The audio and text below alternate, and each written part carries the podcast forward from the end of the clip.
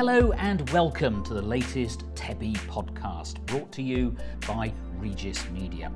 If you're interested in evidence based investing and how the financial industry really works, you've come to the right place. Our guest on this episode is Stephanie Griffiths, a former active fund manager from Toronto who has just written an interesting new book called Sit Still and Prosper. We're going to talk about that in a moment. But first, Stephanie, welcome to the TEBI podcast. Oh, thank you very much for inviting me, Robin. It's a long story because I understand you were actually in the fund industry for about 20 years. You, you ran your own fund for 15 years of that time. briefly tell me about your, your career. Um, well, I started out in journalism school and partway through, um, I had a baby and I started looking for a career where I could afford daycare in Toronto. And I got into the financial services industry through sort of business journalism. And I started out at a small brokerage or small cap brokerage firm. So I was fascinated with smaller companies, and that led to managing this fund. And it was extremely research based. So I found that you know my journalism background was a real competitive advantage. Interesting, right? Okay, so you, you come from the same background as, as, as me then. It's a lucrative industry, let's face it, the, the, the fund management industry. You had a, a high status and presumably a, a pretty well paid job. Um, why did you decide to leave? Well, um, I had a lot of help in my decision making because um, the firm that I was working for uh, did a big reorganization and they changed uh, the mandate of the fund slightly. Um, and for me, I had a real kind of fixation on my style where I was very inflexible and I saw there was only one way to do things. And so um, I, you know, I, I left the firm. So I, you know, and, and part of it too was was as I was contemplating leaving, I realized I hadn't really done anything the whole time I was managing the fund. It, it is mm. absorbed all my time. I really didn't have a life. And as you say, I mean, there's a lot of prestige and and uh, you know wealth associated with with the industry.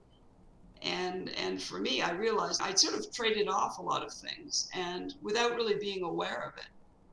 And that was my choice. I mean, you don't have to be a workaholic but I, I find it in that career it's it's very difficult not to be kind of focusing on your fund 24 7 quite. Uh, and in the introduction to the book you describe a rather humbling experience a, a few years ago when a friend of yours emailed you for investment advice. Um, perhaps you could explain to our listeners who haven't read the book uh, what, what happened. Okay so this is a friend of mine who's in the uh, he's a screenwriter in hollywood and he's not interested in investing, but he realized that he needed to talk to his advisor.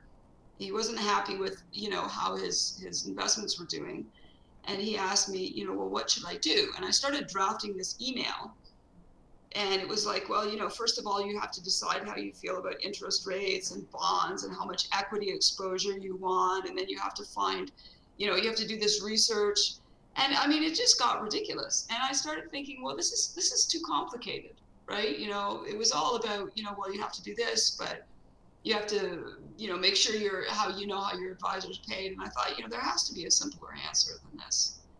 That was a real eye opener for me because I'd always just put all my own money in my fund. I mean, I had my retirement savings in my fund and my children's educational savings in my fund and I had people say, oh, you know, that's so risky. And I said, well, you know, I know exactly what it is. That's what I do all day is managing this fund.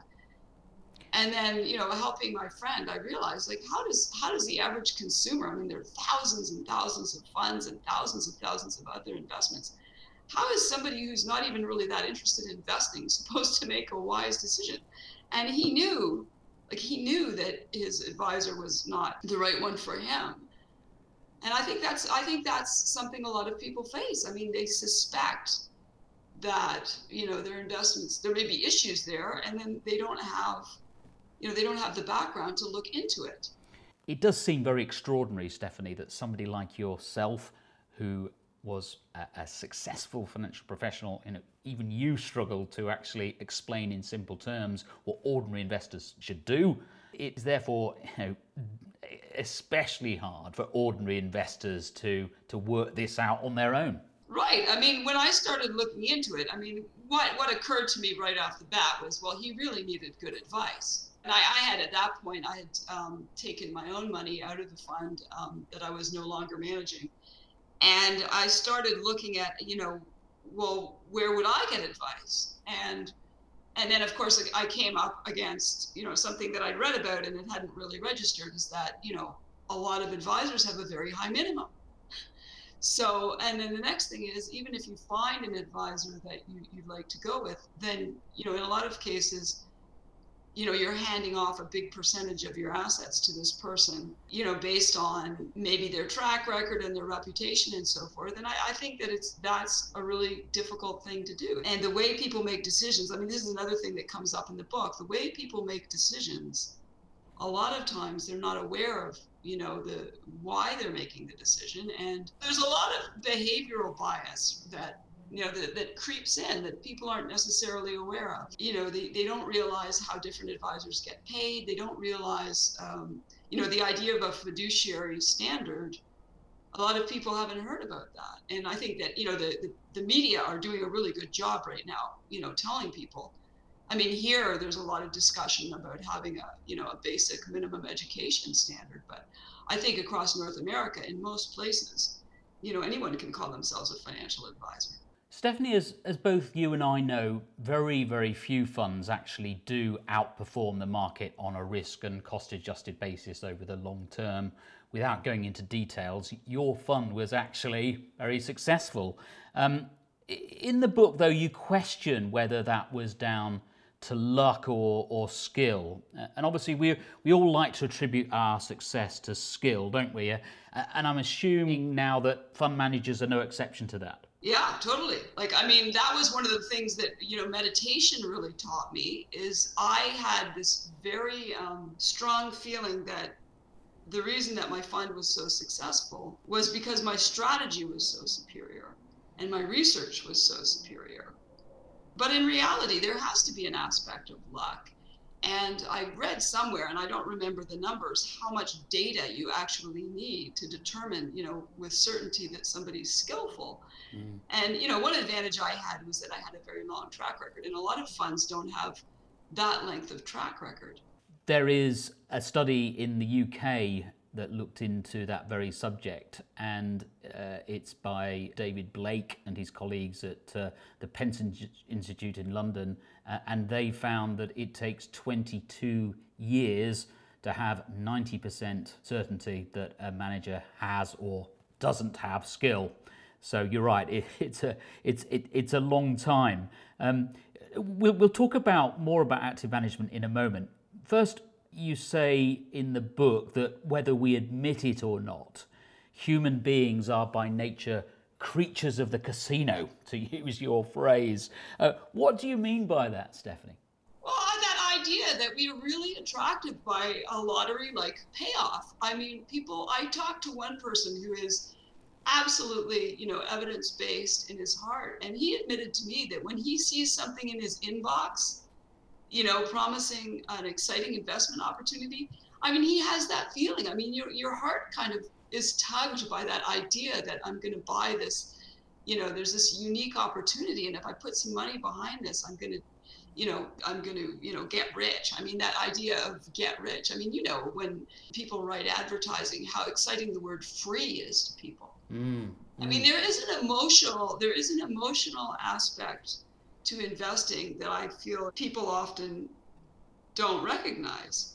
Mm. I was talking to an Australian advisor the other day, and he was telling me about the Melbourne Cup, their big horse race uh, event every every year, and he says literally that day or the run up to that day, everyone in Melbourne suddenly becomes an expert on on horses uh, even though for the rest of the year they, they, would say they don't know anything about horse racing at all. And, and I, I suppose you could say it's the, it's a similar story with investing.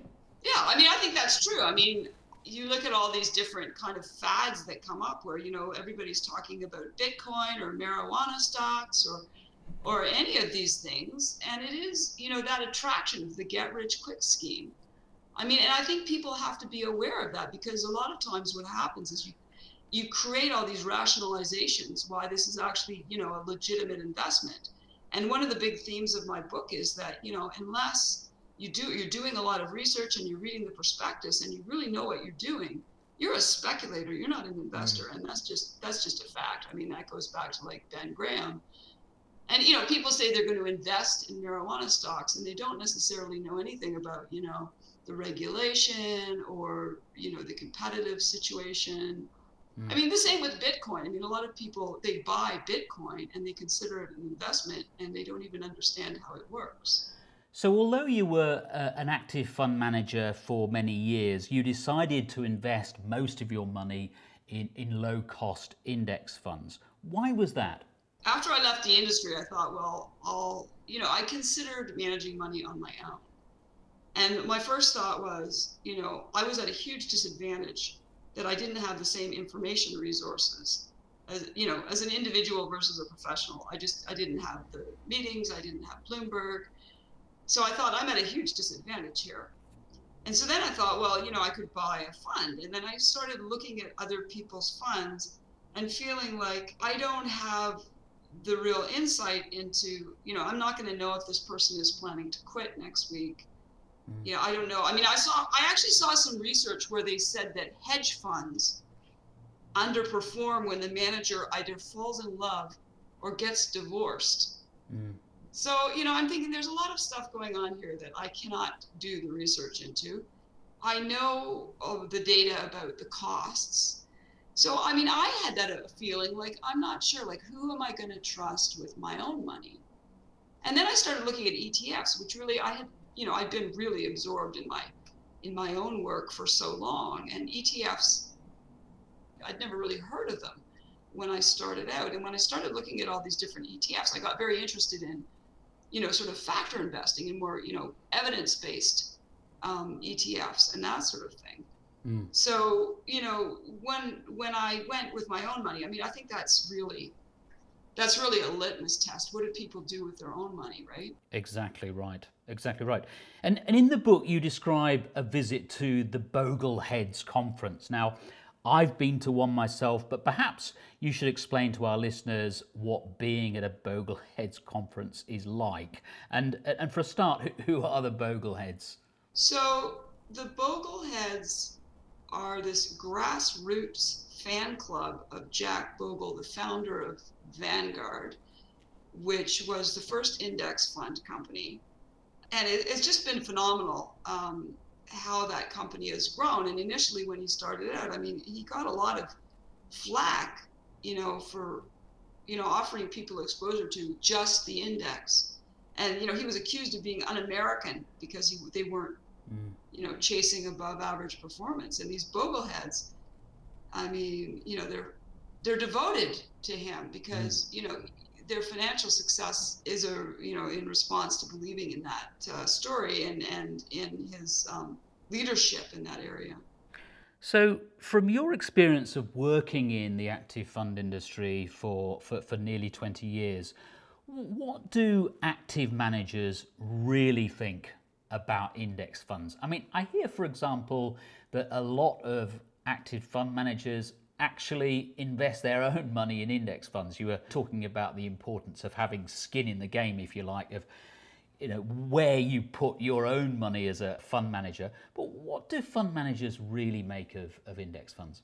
You know, I have to say that, you know, after I left the industry, when I had more time, I started reading a lot of the research on active management and, you know, how I mean, there's research that says towards the end of the year, portfolio managers that are ahead tend to lock in, and, and mm. ones that are behind tend to start, you know, trying to to do something quickly to fix their performance. And I read a lot of this research, but you know, I have to say, in my experience, most of the money managers that I know really believe in what they're doing. Mm. I mean, you know, I I know people that they have strategies that scare me, and they totally believe in them and they do have their own money. I mean, you know, I know because I was in the small cap area, I would know people that would manage small cap funds that were much more speculative in nature, like especially because I'm in Canada. I mean, I had a colleague that ran a fund that owned a lot of junior mining stocks. And he was always telling me, you know, you really should, you know, you really should look at some of my holdings because they would really be good for your fund. So, you know, most people I know really believe strongly in what they're doing. But they must see this evidence. They must see the SPIVA data from S&P Dow Jones coming out every six months and the uh, Morningstar Active Passive Barometer and so on. They must see this educational research from Chicago Business School and so on uh, that, that, that keeps coming out and saying the same thing that it's very, very, very rare uh, that a manager will outperform, and it's almost impossible to actually spot one in advance. Yes, and it's hilarious because what I find is that, and you know, I was I'm I was very guilty of this myself, is that it's always the other guy, right? Like my mm. strategy mm. is a legitimate strategy, and you know, when I have a bad year, I'm going to say, oh, you know, well, the market was against my strategy. Mm. I don't know. I mean, I don't think there's a high level of self awareness that it's possibly, you know, that the element, like, I mean, you just said yourself, I mean, the data that you need to definitively say that somebody's good at that job, you need 20 years of data. I mean, how many fund managers have 20 years of data? And you have to have a very high degree of confidence to do that job because, you know, you get, I mean, the market gives you feedback every single day. So if you're insecure about what you're doing, you're just going to be jumping all over the place. So you have to have a high level of conviction. So you've talked about the active managers themselves. What about fund house executives? You know, who who've got to answer to their shareholders. We we keep hearing that. Uh, that, that they're concerned about the growth of indexing. And, and Canada, as you know, has some of the highest active fund fees in the world. Uh, and, and I'm guessing then that you know, Bay Street is especially nervous about the, the outflows from active and into passive funds. Well, I, I feel that it's very, very healthy. I mean, one of the things, you know, one of the themes of the book is that it is I mean, none of these things exist in a vacuum. So I think what happens longer term, and what we're seeing here now, is that you know big fund companies are getting interested in ETFs. They're getting interested in factor investing.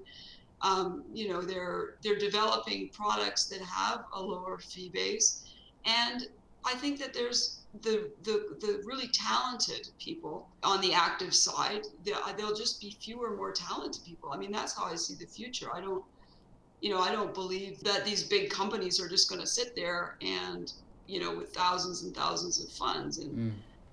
You know, I, I, I really see it. I mean, I think that it's very healthy and that, that, that the consumers benefit. I mean, that was the, another big theme of the book. Mm.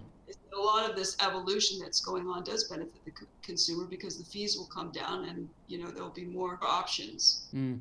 So, of course, a very big part of your philosophy, as, as, as well as using uh, low cost funds, is the importance of sitting still, you know, hence the title of your book, and also not trading and not worrying about the financial markets. Tell me about that.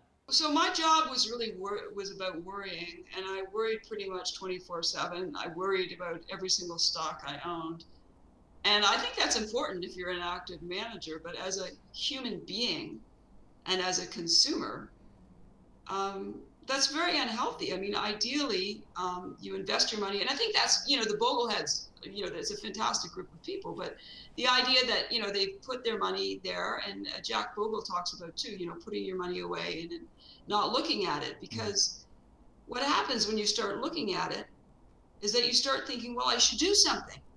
And as you know, the more people trade, typically what they're doing is they're destroying value. And a lot of the research, I mean, it's interesting because, I mean, I don't know if you've seen the research on, you know, there's some research that came out a, a few years ago that said, you know, women are better investors. And when you look at the research, what it what it really said was that women trade less. Mm. And you know, if if you trade less, you tend to have better results. But but it's that that human tendency to think I should do something and, and when people do something, most commonly is in a downturn. Hmm. So the more, a lot of times, the more activity there is, you know, the less performance there is. You, you, mentioned that you were a, a, worrier, and, and you know you, you talk in the book about uh, the, the, value to you of, of, of meditation. Um, to tell me about that and how that fits in with the sit still and prosper approach.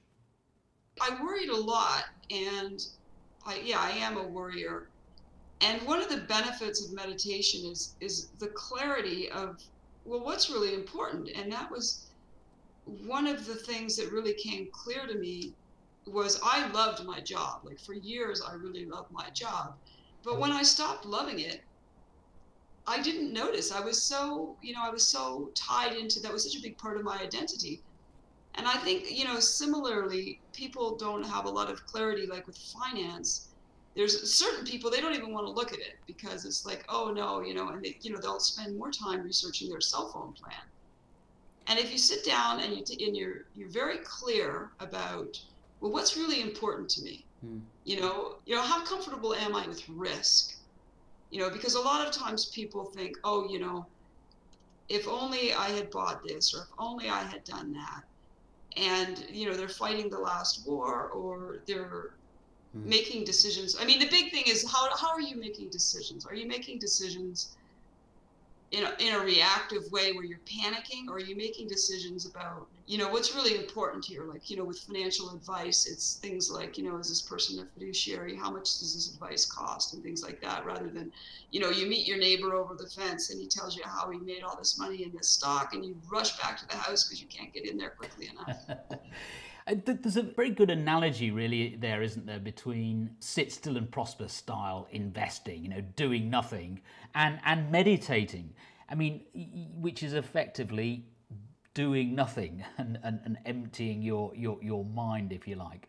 Both of those things seem as though they should be really easy, but actually, and I, I talk as someone who's tried to learn meditation myself, not with huge success in, in, in recent months you know, it's actually very difficult. Yeah. I mean, it's very difficult. I mean, look at, you know, look at what happens in a market downturn. How many people swore that they had a high risk tolerance suddenly they don't, right? It's very hard not to react because you're human, because you have emotion. It's the same, you know, with sitting still with your mind. I mean, you know, I mean, you know, Warren Buffett always says it's it's simple, but it's not easy. Exactly. I've got one one final question to ask, uh, uh, and if I may play devil's advocate here, um, a little, Stephanie, you know, you, you as you say, had a had a well-paid job in, in active management, and you you were actually probably in a better position than most to, you know, go and, and enjoy life and relax more and, and, and, and not have to work so hard. But but um, you know, I suppose even for investors of modest means, this kind of um, do nothing, sit still approach to investing, it, it, can still be very liberating, can't it? It just frees up uh, time and saves you from, from, from stressing as well. Right. I mean, I just think it's a question too of how you wish to spend your time. I mean, I know people that love chasing after some little investment idea and it's really enjoyable to them. But I think there's a lot of people who are the way that I am now is they don't really want to worry about it. So, you know, putting like, I mean, there are all these solutions like index funds, robo advisors, you know, there's factor ETFs, there's different strategies where you, you know, you just, you don't have to worry about it. So, mm. Mm. you know, if you enjoy picking small cap stocks, great, spend all your time on it, but it's really very difficult. And I mean, that's the bottom line for me is that if you're a real investor, it, it's going to take all your time. If you're really doing the research and you're really investing, it's going to take a lot of your time. And if you're a consumer, you're competing with professionals who are doing it 24 7. Exactly right. Thank you so much, Stephanie. Just a quick reminder, please, about the book and, and where people can buy it. So the book's available, um, I think, almost anywhere that books are sold online um, Amazon, uh, Book Depository, and it's available also as an ebook. Okay, and it's called Sit Still and Prosper by Stephanie Griffiths. Well, Stephanie, thank you so much for joining us today. It's been a fascinating discussion. Um, and that brings us to the end of this episode of the TEBI podcast brought to you by Regis Media. a bespoke provider of content and social media management to financial advice and planning firms around the world. For more information about Regis Media, just visit the website regismedia.com. You've been listening to Stephanie Griffiths talking about her book Sit Still and Prosper.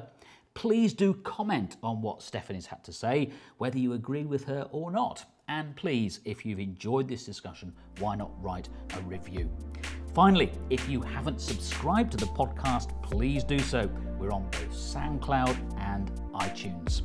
Thank you again to Stephanie Griffiths, and most of all, to you for listening. From me, Robin Powell, and our producer, James Cresswell, goodbye.